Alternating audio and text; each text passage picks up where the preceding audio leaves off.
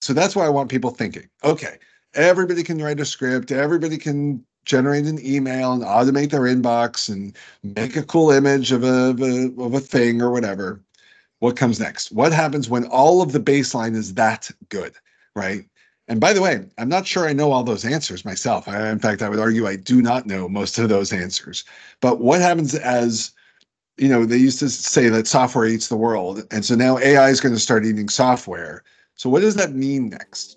Welcome to Humans of AI, where we tell the real stories of those who are building an AI or are making use of it in their daily lives. Today's guest is Jeremy Toeman, the founder of AugX Labs, an AI video technology startup helping creators make compelling videos at a fraction of the time and effort. If you want to catch the latest episodes of the Humans of AI podcast, make sure to subscribe and check out my free AI newsletter, Chaos Theory, and find me on social at Alex Chaomander. Now, without further ado, here's my talk with Jeremy. All right, hello everybody. I'm here joined with Jeremy. He's the founder of AugX Labs, and he's been a media veteran for the past 30 years in many brand names that you all have heard about, uh, and has worked on many different projects that uh, some are very public and maybe some that he's uh, willing to share the the ups and downs of. So, Jeremy, welcome to the Humans of AI podcast. Uh, thanks for coming on. Uh, I'll actually hand it off to you if you want to do a more lengthy introduction of yourself. Sure. Thanks, Alex. Uh, no, I, I, I always think about the 30 year thing, and it causes me a little pause at times because I remember when I was first getting started. But yeah, you you you nailed it. I've been in the media tech space my whole career. I was the first employee in at a company called Sling Media, which made a product called the Slingbox. Which, if you've never heard of it, but you have heard of Sling TV, uh, that is actually the 20 year evolution of that brand. It used to be a hardware device that would let you stream your TV over the internet pre YouTube, pre Netflix. Uh, from there, I've been involved with other startups that you may have heard of, like Sonos and Vudu. Uh, then I spent a few years at bigger companies. I worked uh, and ran product for CBS and CBS Interactive for about four years. And then uh, when I moved to New York, I spent the past couple of years running product and innovation at Warner Media. And I left there in October of 2021 to start this startup uh, in in January of 22. Awesome. I mean, I think you probably are very uniquely positioned to build a startup in this space just with your breadth of experience and, and knowledge. Maybe first question to you is as someone who's who's been in this media tech landscape, I guess what's the take for right now? Like what's what's what's the sentiment that you are witnessing maybe your friends or colleagues in this current AI moment where yeah, it's, it's many things are being redone and, and rethought of. I think you know that meme of the dog sipping coffee, going "Everything's okay," uh, or "It's all fine, everything's fine." I'm not sure what I'm talking. You know, the where everything's on yeah. fire. I yeah. I think you know that that's. I don't mean it quite so harshly, but I think it is a time of maybe impending chaos might be the better phrase. It's not about doom at all. In fact, I think if anything, the creative potentials that are about to get unlocked are are amazing.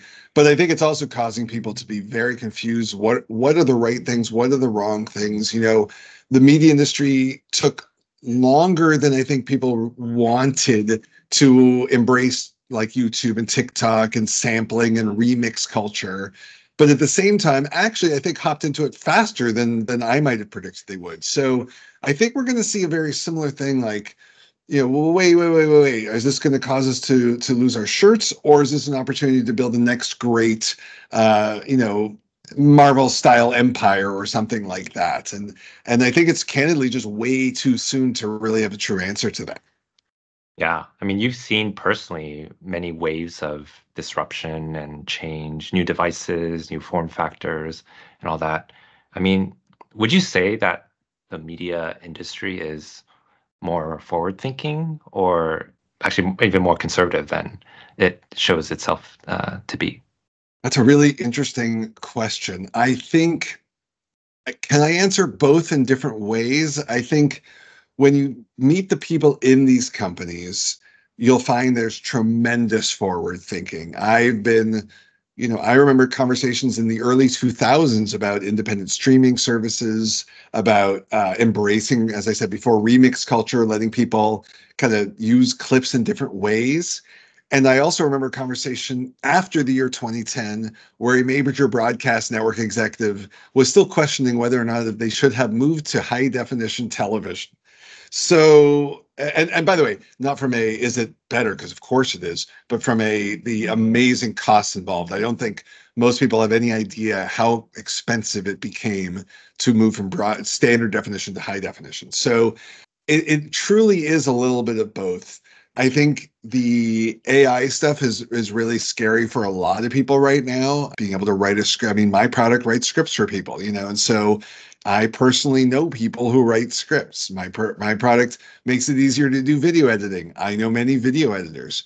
Uh, we're looking. I mean, from where we sit, we believe the AI is mostly an additive element, uh, but I don't think everybody believes that, and I think in many different kind of specific camps, it can be pretty scary. Yeah. And I mean, it's one thing to say that you're forward thinking or say that you're, you know, embracing it. But I think when it starts disrupting some of the core of your operations, of how you've done things, of, yeah, even just the standards of creating a movie, a film, a TV show, a music video, it's like, wow, okay. It's either you kind of get on the train or you, you watch it pass by you. Yeah. And, and by the way, there are other complicated aspects of this that I think most people don't recognize if you're not sort of in the industry.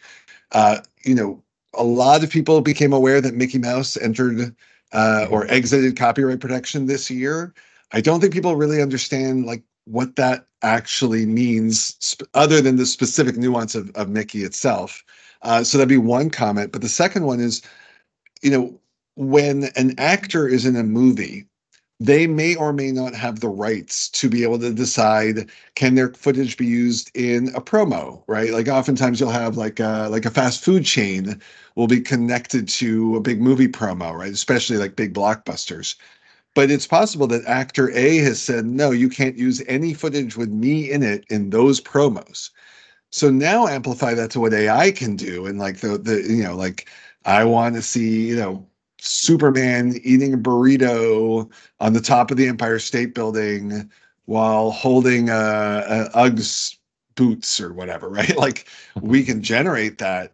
Whose rights did we just infringe? I, you know, I don't even know the list I just mentioned, right? So mm-hmm. I think that's also causing people pause. So even if a studio really wanted to say, you know what, we want to make our stuff available, we want to embrace this whole AI remix culture, et cetera, they might not even be allowed to use half of their own content to do it.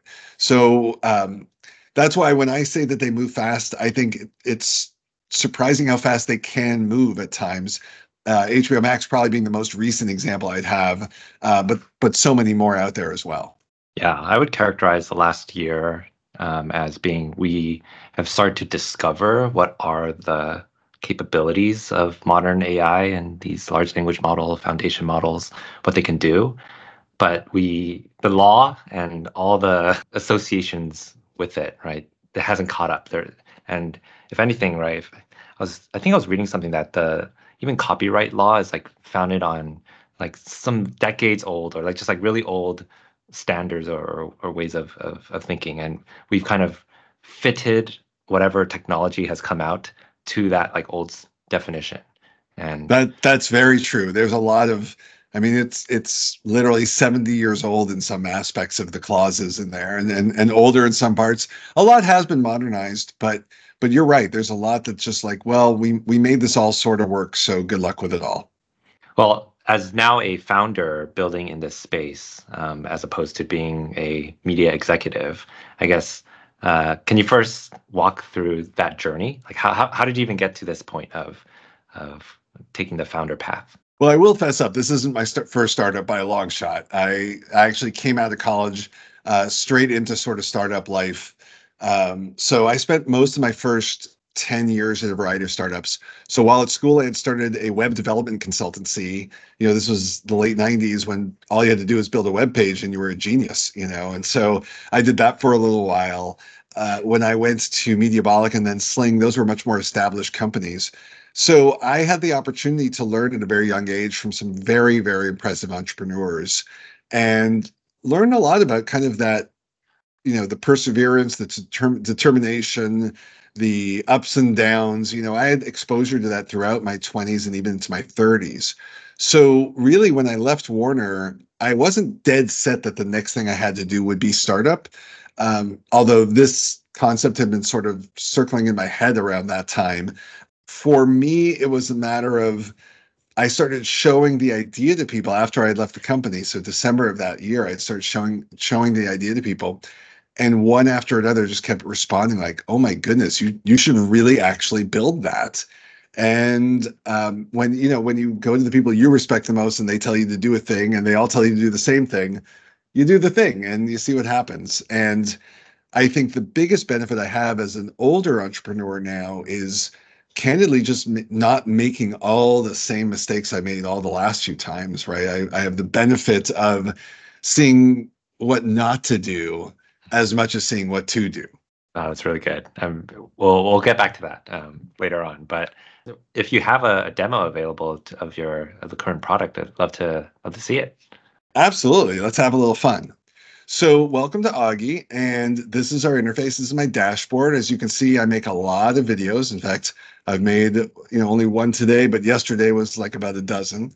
And so what we're going to do actually is we'll make a video right now live. I'm one of those guys that we're going to just throw all caution to the wind. So are you ready? Are, are we cool for live, Alex? Please. I love live. All right. so our product lets you do a lot of things. If you already have like a webcam recording, like we could use this podcast for example you can upload that and easily make like picture in picture style like john oliver weekend update videos if you already have a script written you can use that but so many of our users 70% of businesses today make no video so our vision here is to help them and the first thing we do is we use the phrase you know we're teaching them to fish right like a lot of people don't realize that video is not just one thing right my business needs a video are many so today, if we decide we're going to do an educational video, it's very different than doing an SEO style video. But so we'll make an educational video. We'll have some fun. We're going to do, in fact, I keep saying fun, so let's make it fun. Uh, Alex, give me a couple of hobbies of yours. Oh, actually, I, you know what? Podcasting. We're just going to do t- like um, why being a podcaster is really energizing. Does that sound good? Yes. So, you know, let's say um, you're a social media manager at one of the podcast companies, right? Uh, um, uh, uh, any of them from from Spotify on up. So you want to make videos for social on like why should you keep making more stuff? So we generate the script. We have a modified version of ChatGPT to do this, and I can come in and make twe- tweaks to this wherever I want. Uh, I'm just going to leave it be for sake of conversation. I can record it myself, so I can just literally hit record and go. We also have voice cloning features. So you can see I have a cloned voice here. And we have over 100 different AI voices. Hi, I'm Adam, and I'll be the voice of your Augie today. Hi, I'm Abigail, and I'll be. So as you can hear, we have many, many different kinds, and we actually have different ages and genders and uh, dialects, and and so we have Australian, we have urban, etc. For today, I'm just going to pick. You know, I like Brad. I'll just go with Brad, and we're going to continue along. And this just takes a couple seconds to get going. What it's doing is actually generating the first version of the audio of this. So we can now take a quick listen. Are you ready to embark on a journey where your Brad's a little heavy, but we're going to go with it anyway. Now we can decide are we going to maybe make a TikTok style video or more maybe YouTube or a website? You can also change that after the fact. Now, part of what's key for us is we partnered with Getty Images. So all of the content here that says stock, actually, we include commercial rights. So our customers can use this unlimited anywhere they need to, uh, with the exception of TV commercials. But everywhere else they need Facebook ads, social ads, Google ads, whatever it might be. But if you're making an internal video, maybe you want to fill it up with just memes or things like that. Uh, you can also choose to use your own content for everything. But let's pretend, you know, you're like you and me. We don't have any real video background, or I'm guessing you might not. Most people don't seem to. Um, and you don't have archives of footage and years of B-roll to work with. So we're going to make a video today just from that stock content. So what it's doing is our, uh, we like to use the phrase that we turn your words into videos. So we listen to every spoken word. We understand the timing of when they're spoken. We also understand the cadence of the speaker's voice so that we can create a natural storyboard based on what's being said. And then lastly, you can see it's happening right now. We analyze the context of each one of those and try to get a matching image out of stock clips to make the story come to life. If I had selected to use my own media, obviously I would use my own clips instead of stock. So here we go. The power of podcasting. Our videos are ready to go. Let's take a look.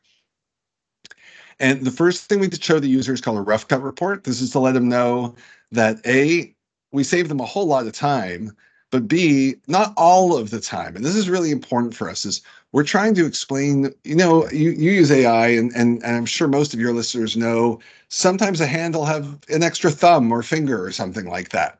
Well, the same thing happens true in our AI. So we're actually pretty transparent about it. We think you're still going to need a few more minutes to edit this video.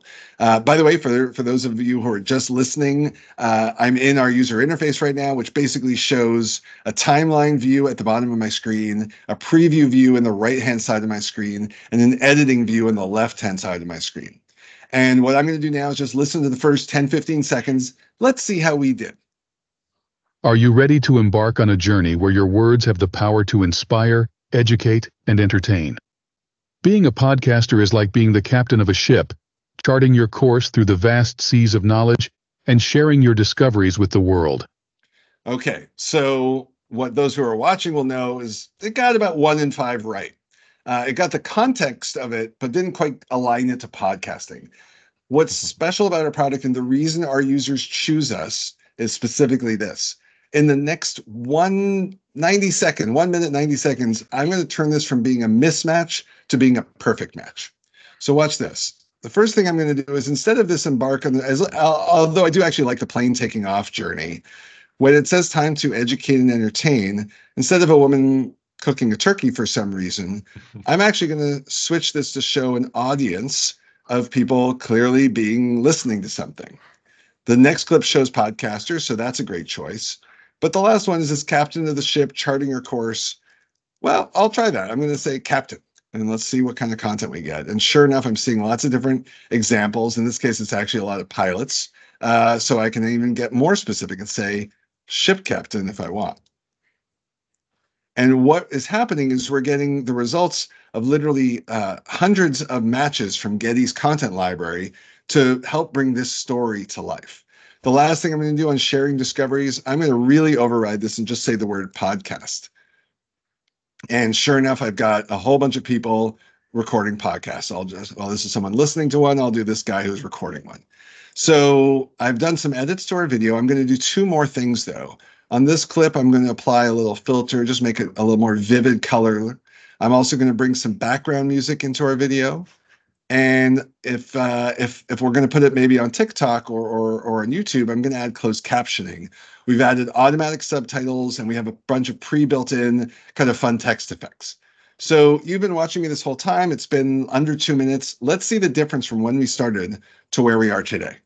You ready to embark on a journey where your words have the power to inspire, educate, and entertain? Being a podcaster is like being the captain of a ship charting your course through the vast seas of knowledge and sharing your discoveries with the world. Right. So completely different from the beginning. In fact, I can get a little more granular here and say, you know, when uh, the embark on a journey part and your words have the power to inspire, I'm going to actually decide, I'm just going to come over here to our words. There's a little plus button. I'm going to tap that. And what it's done is it's made the word inspire a whole new slot in my storyboard. So what we've tried to do is make using um, your text, your script itself, the easiest way to navigate your own content. And so now I'm going to take your words of power. I'm going to again do um, I'm going to do microphone this time, and I'm sure I'll get someone speaking into a microphone.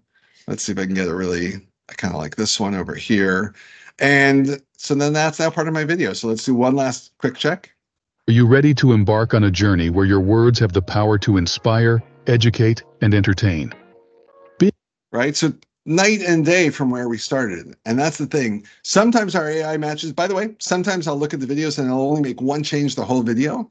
Sometimes I'll change almost every slot. Sometimes I'll also use my own content, right? Maybe I've recorded uh, or I've uploaded in this case, uh, I recorded content from um, from myself, from my archives. I was at the conference recently. I showed demos of our own product. So you can also incorporate your own media and then the thing we've most recently integrated, and by the time this episode goes live, will be fully live, is our storyteller feature. And what storyteller lets people do is is truly bring a story to life. So uh, this is using generative AI, and what I'll do is I'll just show um, one quick example of this, and we'll get back to the rest of the discussion. So this is a prompt. Uh, it was Akash the dinosaur. A friend of mine has a kid named Akash, and uh, this is Akash the dinosaur loves the stars in the style of a kid's CGI movie. Once upon a time, there was a little dinosaur named Akash who loved to stare up at the night sky, gazing at the twinkling stars. He loved to see shooting stars fly by, but mostly just wondered what these little fires in the sky could mean. He even made up lots of animals he imagined in the sky, like a crab, a bull, a lion, and even a little dipper and that was Akash the dinosaur. And so that's the basics of Augie. The last thing that we've also have in our product is to be able to do natural language search around your own content. Uh, so to do a quick demo of this, um, so for my demo, I uploaded a piece of uh, I uploaded a YouTube clip of a Fast and Furious movie. But think about it: if I've got hours and hours of B-roll or hard drive footage, if I want to find, say, a car chase, and this is going to go look through that video. We use computer vision to analyze the entire contents, but sure enough, here's plus or minus three seconds of every car chase in this movie. If I want to see uh, explosions, I can look for explosions. So the ability to use your own content to tell your story, find clips faster and easier. We're going to do auto trimming in the next couple of builds. Uh, we really try to make it the easiest way to get a story from nothing to something uh, on the internet, and that's what Augie does. I guess one question, quick question is, um, are there current limitations in terms of the length of uh, video that you're able to generate? Great question. So on the storyteller feature, again, which we're just launching now, it's a one minute max length. Um, that's you know, and that's a product that's really not for commercial use, that's for personal use. Our core product, Augie itself, the current limitation is 10 minutes, and we'll be increasing that to over an hour over uh, Q2. So our commercial launch will be happening a little later this year, and that's when we'll extend the limits to much, much longer. Yeah. I guess one product question that I have is, um, is it actually better to generate the much longer thing at the beginning, or is it better to, especially if you want coherence. I don't, I don't know, uh, like the the dinosaur example, right? Sometimes the dinosaur is cha- changing shape, changing, changing, you know, looks and all that. Like, is it is that better to do it longer, like end to end, versus like saying, hey, condition on this previous clip generates something that's coherent for the next clip, and so on and so on. That's a great question. Actually, you're you're 100% right. And in fact, if I showed you, if I made another one now, it would be high, much more consistent because we we fixed that in our prompting. Uh, I just love that little video because it's so cute. Um, so uh, we do have that now. We have consistent character generation from start to finish. Uh, excuse me. That is part of the challenge of making it longer. It's also why we don't consider it a commercial tool at this point. Um, beyond any concerns over AI and legality and copyright it's uh, first of all using a model that's not commercially designed, but also I think you know we work with so many brands, Fortune 100 companies, et cetera. They're really waiting for this technology to be, you know, pixel perfect level things, right? Mm-hmm. So for now, we like it as a bedtime storyteller because it's fun for parents and and and kids and all that. Uh, and then as the tech behind it gets more robust, that'll increase again on the core product on Augie itself, which is a, more of a business tool, um, we don't run into this, nearly the same kind of questions or thoughts, right? Yeah, yeah, that makes sense. I guess for I, I'm sure the ambition and the the overall space that you all can potentially go after is is very huge. But I guess this more of a startup builder builder question is how do you choose or to prioritize? How do you how do you say like hey we're a startup. We can only have so many resources so many people. Uh, we're gonna only focus on on these things. How did you arrive at that at those decisions? We've done a ton of research. We do every year i'm sorry not every year uh, we have done a, a study every year on on attitudes around marketing and video. Now it includes ai as well of course. Uh, but we also are constantly engaging with our users and having to prioritize what do they need and what are they looking for. What we're finding with our product is the people who use it the most are marketers, social media marketers, etc. People who have a need for more video more frequently. They don't have huge budgets, or even if they do, their teams are fully, fully taxed. And you know, it's interesting. I was talking to a brand today, and they made a comment that they put all this work into making like a simple TikTok ad, right? Or or even just a just a, a thought leader video like the the podcasting one we just did. Within 24 hours, the value of that video has gone to roughly zero. Right. When it first went live, it was important because it hits the algorithm and you get your engaged audience. But nobody's really going back and looking at huge. I mean, it's one thing if you're a celebrity or an entertainer, right? But if you're a brand, you know, you're trying to keep up with the users and where they are, you have to get a lot more comfortable today with the notion that some of your content doesn't have much of a longevity to it. And so when we talk to those marketing managers, that's what they love about our product. For those use cases, you know, putting in a little B-roll, putting in some product shots, and then shoving uh, uh, uh, stock images and such in the rest works great, right? If on the other hand they're doing their, you know, Super Bowl ad, they're doing that with high production caliber, right? It's a different market, a different audience, different need.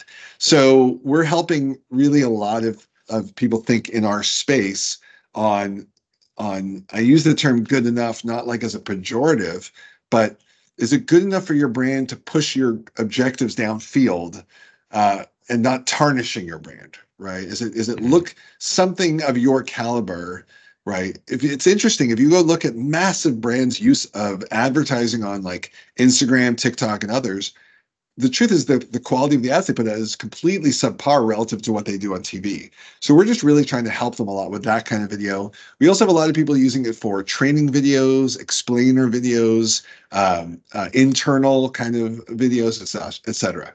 The use cases are many, and it's it's very interesting actually to me that you we're we're kind of entering this age where the tools to create are becoming more and more ubiquitous and like even in the TikTok app itself, they've given you so many filters, so many things to just be able to create actually something very impressive. Um, and I guess there's this like larger question around the I mean it's like quantity versus quality, but I think it's deeper is like, you know, in the past, right, we would like art pieces or or things that people have, have created like paintings today right still have very high value if anything they're like in a very appreciating asset. Um, but like in this age of ai right where yeah with a click of a button you can create something. But as you said right within what 24 hours the, the the value of it has you know kind of just goes to zero. Well it's just like okay are we moving towards this future where anything that's created post 2022, 2023 uh, is now just not going to have as much value. And, you know, everything before that is like, okay, these are like, what are antiques or like and the, the classics, collectibles, like classics, collectibles, yeah. that type of thing. I, I don't think that's what's going to happen. My prediction is this. So, so we get 70% of businesses do not and cannot use video to promote themselves today. That is for lack of a better phrase, completely out of whack with consumer behavior, right? 95% of audiences will say the number one way they want to learn about something is through video. So that, you know, sort of, for lack of a better phrase, supply and demand is an inherent problem that'll naturally correct itself. Whether it's AI or not, it doesn't actually matter. But the Will there be a lot more video? Absolutely. There's no there's no way to get away from it. We're already at I don't even I don't remember the last stat I read a billion hours uploads a day, something on, on that nation. I mean it's it's insane and it just keeps going up.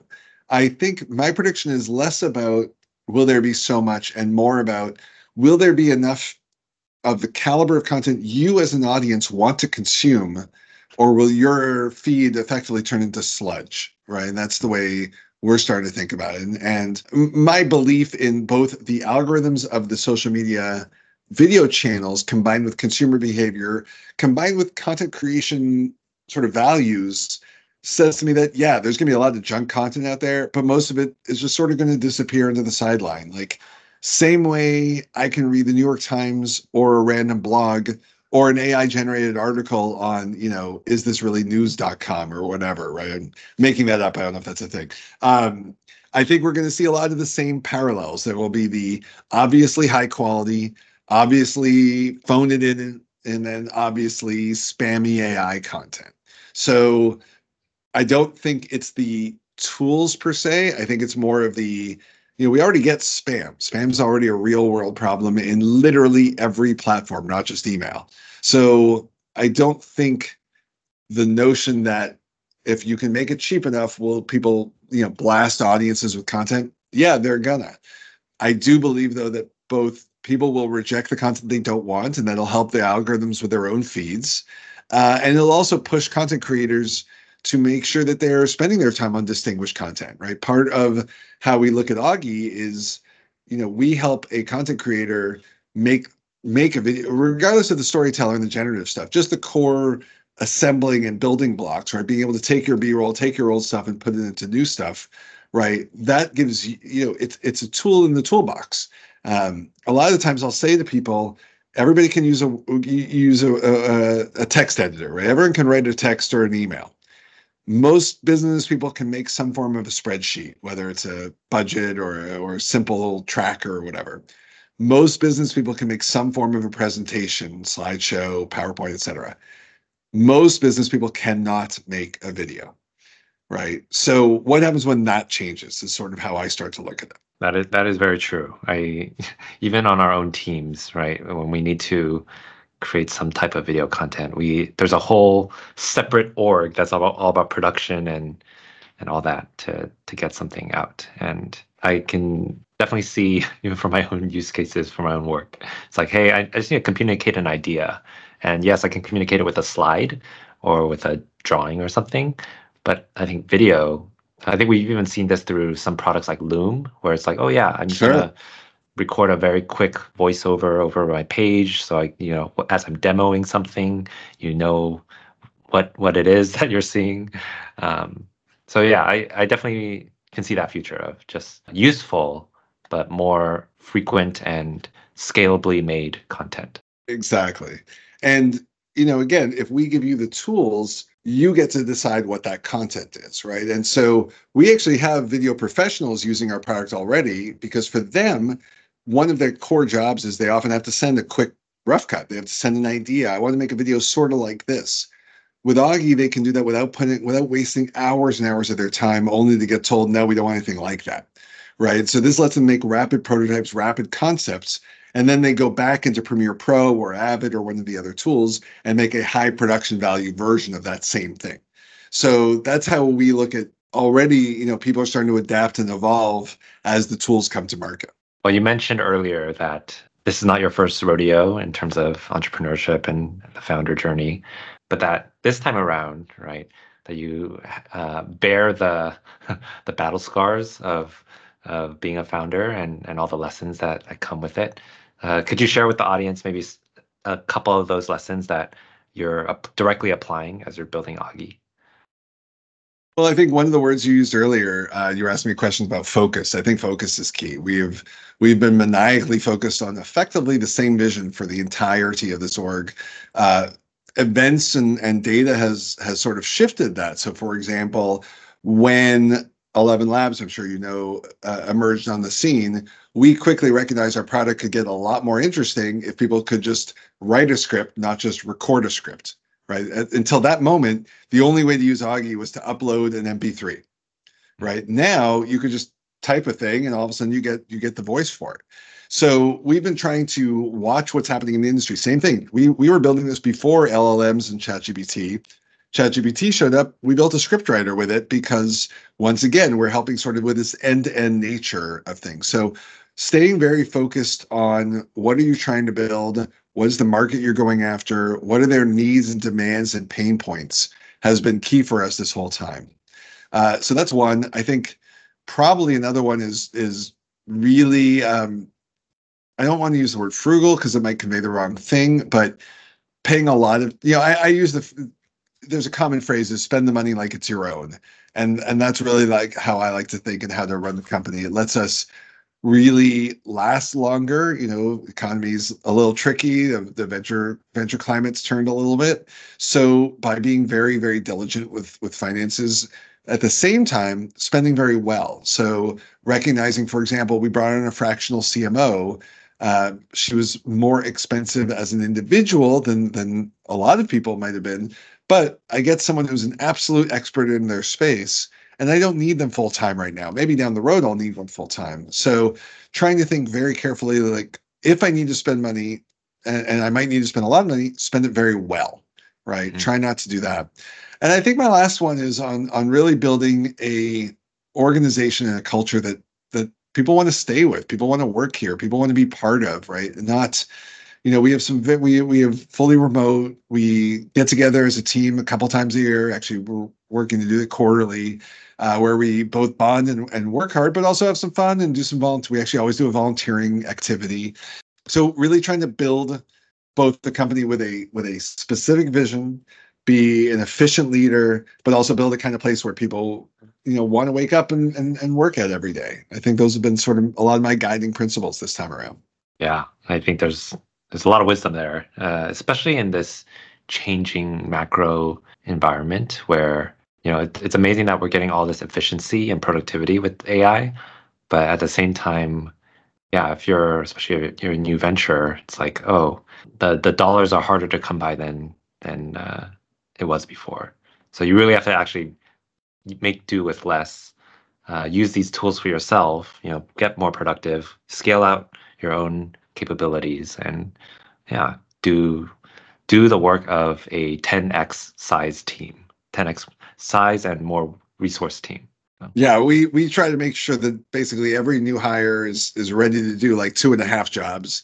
That said i also maintain a strict belief in like we're not a 85 hour a week burn out the whole team kind of startup right? People have lives. I have kids. Others have kids we are fully remote and around the world, so we are operating in virtually every time zone. And so we've adopted a lot of policies like we have we have rotating happy hours, for example, where one day it'll be East Coast time, and then the next week it might be Bangalore time, and the next week it might be Pacific time. And not everybody goes to everything, but it, again, it sort of fosters a sense of community in a remote first world where that can be really, really hard to do.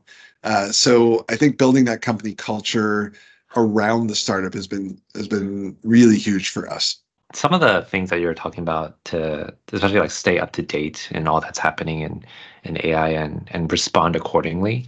Like one of the trends that, or it, has been for a while, but I think even more so uh, recently with more capabilities is this idea of more autonomous agents, right? And agents that can actually do end to end work um, and as opposed to you know microsoft has the notion of more copilot right? Where it's like oh yeah right. you are using an existing tool like word excel outlook and this copilot is there alongside you to you know make you a bit more productive in that tool.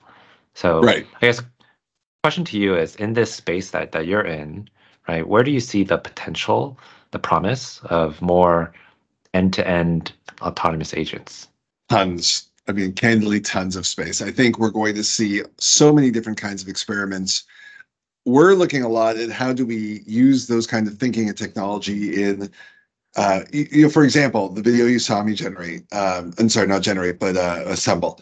Um, some of this, some of the clips were a miss, right? Well, we can already, and it's I would call it semi-autonomous, simply put our own computer vision filter back on the first output to look at it and say, is a human going to want this or let's reject it before anyone even sees it and keep going till it at least seems even closer right? So that's like a semi-autonomous bridge. The second part where we're looking at similar stuff is on on video performance. So we already know for example if we were to take this video and add a, a picture in picture effect and put it on youtube you'll increase your engagement rate by about 30% we've already proven it over and over again. So that said we think we can see those numbers go up even more if we could do more dynamic adjustments of video. So one of the things we've been thinking about is can you put post process put post agents in effectively that can watch how the videos perform. So for example, if I have one of if I if I make an Augie and it's actually a Facebook ad, can we use the data coming out of the Facebook ad manager to go back into Augie to improve the video and actually re push it back in? Right? So that's where some of those kind of things are for us. I think we'll be experimenting with that later this year. So, you know, I think you'll see a lot of agent-like features this year. I'm sure there'll be a couple that are actually spooky good. You know, one of our lead, one of our uh, investors in our pre-seed round is uh, um, Untapped VC, And Yohei over there is well known for doing a lot of work in. Uh, he has a baby AGI platform, and so um, he's obviously very excited about what we're doing. But we watch what he's doing because he's always pushing that envelope so far. Yeah, yeah, he's definitely uh, even pioneered some of the, the the thinking in this space. So it's good to. I'm sure it's good for you all to, to have him on board. Um, oh, he's amazing. Yeah, yeah one of the things that uh, I'm sure the listeners would love to hear is just uh, like what would you say is something that people are not paying enough attention to in this current moment in in, in AI? You know, there's a lot of hype or a lot of buzzwords being thrown around. Even agents, you could argue, is is being uh, very hyped up right now. So, yeah, like what what would you say is something that people should be paying more attention to, but maybe currently aren't? It's a great question. I think we we should sort of look at what these waves are what probably going to look like. Like like if we think about this first wave of things, in my opinion, what what I would sort of label it as is it's bringing everybody up to the median point, right? If you couldn't write a pitch and you go to ChatGPT and pitch blah blah blah blah blah, now you've got a pitch, right? Like so, everybody just got moved sort of to the middle which also includes the people at the top, right? If you're a great scriptwriter and you start using ChatGPT, odds are pretty good your, your scripts are going to get worse, not better, right? So, not for, for at least for now. So, I think the interesting thing to me is what comes next from that. So, I went off, went down this weird rabbit hole of reading about uh, AI and chess, um, even though the comps aren't quite right. But I was alive and watching. I remember watching on TV, on a terrible terrible TV set in my dorm room, uh, Garry Kasparov taking on Deep Blue for the first time ever. And, you know, I hadn't thought about that again until like two years ago with ChatGPT and everything. It turns out, uh, here's a fun question. I am not trying to put you on the spot because nobody would know this naturally. When was the last time a human beat a computer in tournament level chess? I think the computers have just overtaken it. Uh, they have a long time ago. But it, yeah. But it wasn't back in 94, 95. It was all the way back to it was it was much more recent in 2007. So the reason I think that's relevant is I then went reading about well why. And so at first, the first wave of, of Deep Blue and, and what was going on with those technologies is they had fed the models all of the computer best the best games played by by chess grandmasters. What they did after that is after it started being able to win, they built a new model, feeding it nothing but the results of the winning chess from the AI. No humans in the loop. I'm sorry, no human um, plays whatsoever. And that has resulted in this whole next wave of, of chess. I mean, chess scores have gone up by a thousand points since that time. And the reason is because the computer started inventing new ways to play. So that's why I want people thinking okay, everybody can write a script, everybody can generate an email and automate their inbox and make a cool image of a, of a, of a thing or whatever. What comes next? What happens when all of the baseline is that good, right? And by the way, I'm not sure I know all those answers myself. I, in fact, I would argue I do not know most of those answers. But what happens as you know, they used to say that software eats the world. And so now AI is going to start eating software. So what does that mean next? Right. So that's my first thought process. Um, the second one is I think everybody should be thinking less about an AI startup doing X and more of every business that they're used to dealing with using AI to do whatever they do, because that's clearly on its way.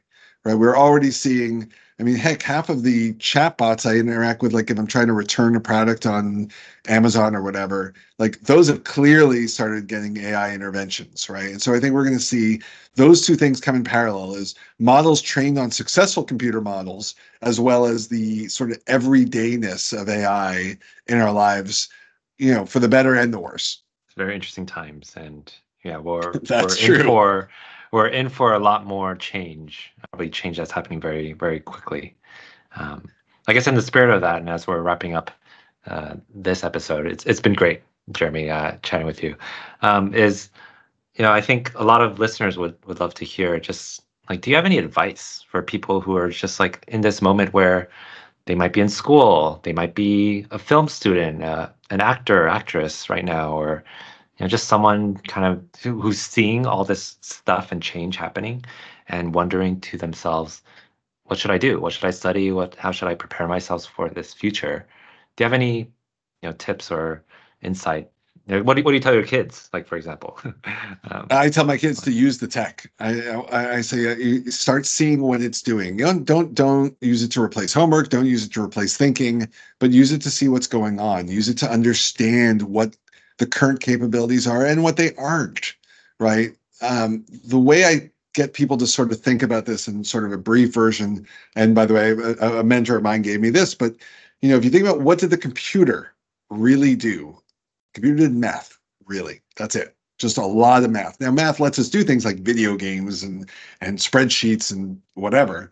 But the first era of computing brought us really, really, really fast math, and that put humans in the position to have that at its at our fingertips. And then you could argue that the next massive thing was the internet connected computer. You could possibly say it goes all the way till you get to the smartphone connect the, the connected smartphone. But fundamentally, we all of a sudden access to that math anywhere and everywhere. What is AI doing? AI is not really about math. AI is really about predictions, right? AI is really about trying to guess the answer.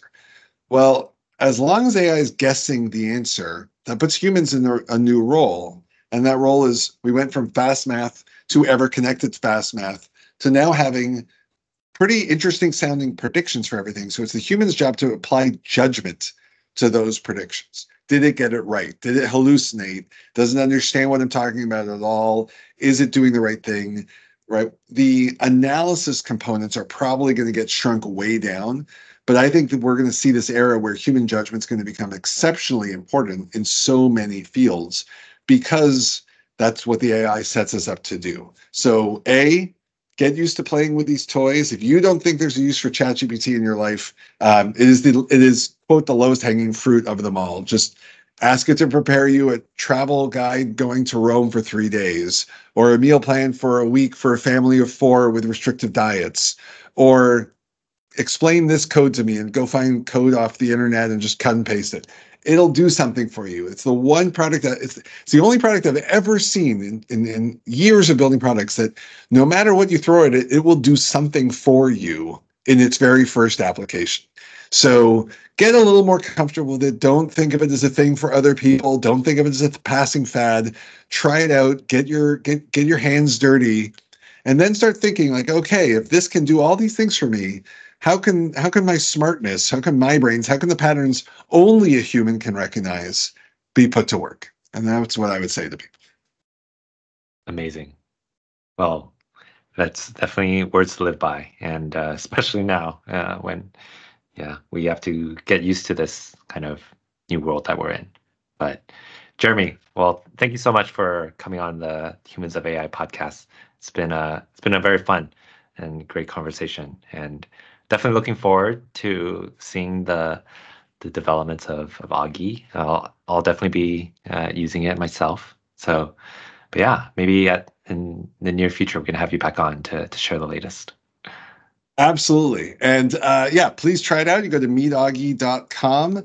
I think in your show notes, we're going to have a coupon code to get uh, get get access to premium. So make sure you check out the show notes of the uh, of the episode. Um, and uh, thanks for having me on. It was a great conversation. I loved your questions. It was it was really fun. Great. Well, until next time. Thanks, Jeremy. Hey, thanks for listening to Humans of AI. If you're building something with AI or perspectives you want to share, drop me a note at alex at humansofai.xyz. And be sure to subscribe to my newsletter, Chaos Theory. Until next time, this is Alex, Resident Chaos Coordinator.